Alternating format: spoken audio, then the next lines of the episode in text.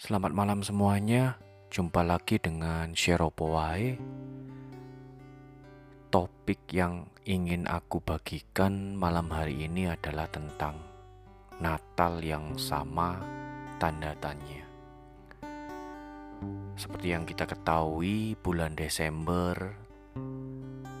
setiap tahun selalu bicara tentang Natal. Suasana Natal ada di mana-mana, di mall, di jalan, apalagi di tempat-tempat ibadah.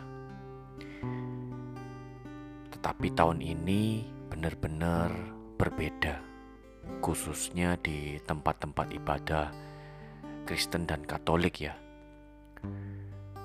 Perjumpaan besar ditiadakan, kebaktian Natal lebih banyak online, walaupun beberapa ada yang offline tetapi dengan batasan jumlah orang yang diukur. Berangkat dari sana, akhirnya memunculkan pertanyaan apakah arti Natal, makna Natal dengan segala hal-hal yang aku katakan di depan tadi itu apakah tetap sama atau berbeda? Saat aku merenungkan, saat aku berpikir, ternyata bagi aku pribadi adalah Natal maknanya tidak berubah, artinya tidak berubah, yaitu Yesus lahir ke dunia hanya untuk manusia. Karena begitu besar kasih Bapa akan dunia ini, akhirnya Yesus ada di dunia.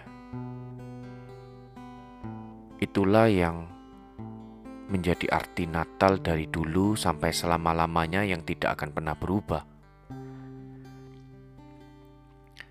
Liturgi, rutinitas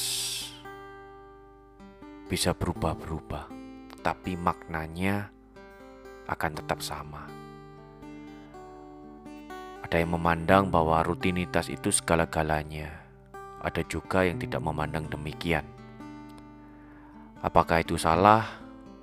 Apakah itu tepat? Biarlah teman-teman sendiri yang menilainya tentunya. Tetapi bagi aku, Natal tahun ini maknanya akan tetap sama. Meskipun cara merayakannya berbeda. Dan itulah yang menginspirasi aku untuk membuat lagu tentang topik yang sama juga aku angkat malam hari ini. Semoga Natal tahun ini memberikan kesan yang spesial, yang unik, yang pribadi, di mana Tuhan berbicara ke masing-masing pribadi, sehingga kita bisa membagikan Natal atau bahkan menjadi Natal bagi mereka yang membutuhkannya.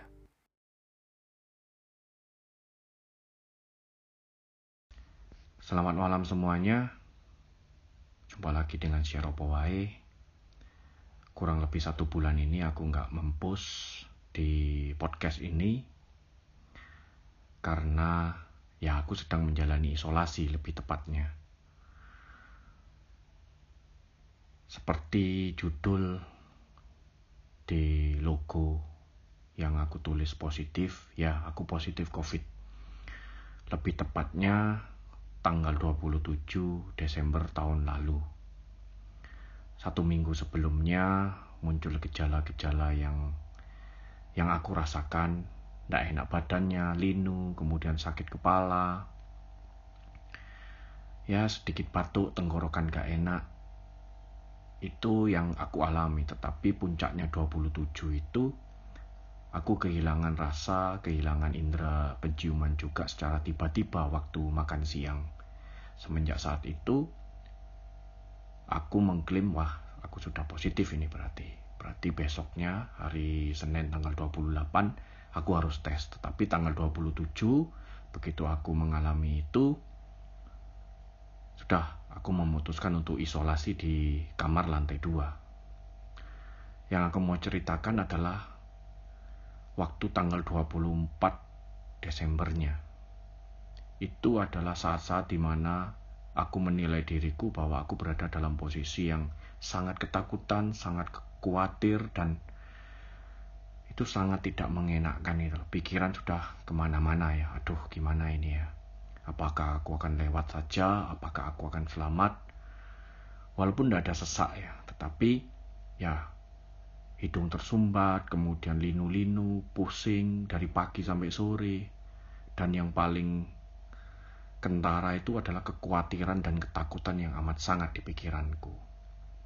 Menjelang sore tiba-tiba aku ya buka Instagram dari Koden aku menyebutnya. Dan ya aku memilih gitu loh, topik apa ya. Dan kemudian aku berhenti pada topik jangan khawatir. Kemudian aku mengikuti setiap pengajaran yang diberikan sampai akhirnya suatu titik aku yakin Tuhan berbicara gitu loh. Kalau kamu selama ini percaya padaku kalau kamu masih khawatir berarti kamu tidak percaya padaku wih itu menjadi suatu booster atau kekuatan yang sekaligus juga menemplak aku gitu loh. Iya ya, selama ini aku percaya sama Tuhan, tetapi kok aku masih ada khawatir itu. Bahkan sedikit khawatir pun itu gak bisa seperti itu. Kalau percaya ya percaya. Kalau percaya ya tidak khawatir sama sekali.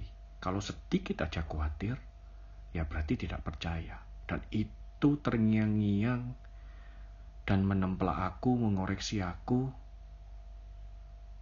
Dan saat itu juga aku memutuskan, aku berkata, aku mau percaya. Aku percaya bukan dengan kekuatanku, dan aku tidak mau khawatir lagi. Aku siap diproses. Dan itu menjadi kekuatan yang muncul tiba-tiba. Gitu. Badan mulai enak, tanggal 25 membaik, 26 membaik. Dan begitu tanggal 27 aku memutuskan untuk isolasi, 28 aku swab. Dan hasilnya 29 sore itu aku positif. Ya kalau orang menilai, oh CT-nya kok rendah sekali gitu loh. Tapi uh, selama masa isolasi mandiri nantinya pun aku belajar banyak. Akhirnya aku positif. Tanggal 28 salah satu temanku itu bertanya apa yang kamu akan lakukan hari ini? Tepatnya tanggal 28 tiba-tiba terlintas saja karena aku positif berarti aku punya peluang untuk bisa menjadi seorang pendonor plasma itu aja sih dan itu serasa ya muncul aja aku positif berarti aku punya peluang untuk menjadi donor. Dan darahku, plasma yang pernah terinfeksi COVID itu bisa membantu memulihkan saudaraku yang lain yang mengalami gejala COVID ya. Itu aja sih aku mikirnya dan banyak hal tentunya yang aku dapatkan di mana Selama masa isolasi mandiri aku belajar banyak. Dan Tuhan menempel aku, mengoreksi aku, memulihkan aku, menguatkan aku, mengajar aku untuk benar-benar percaya padanya.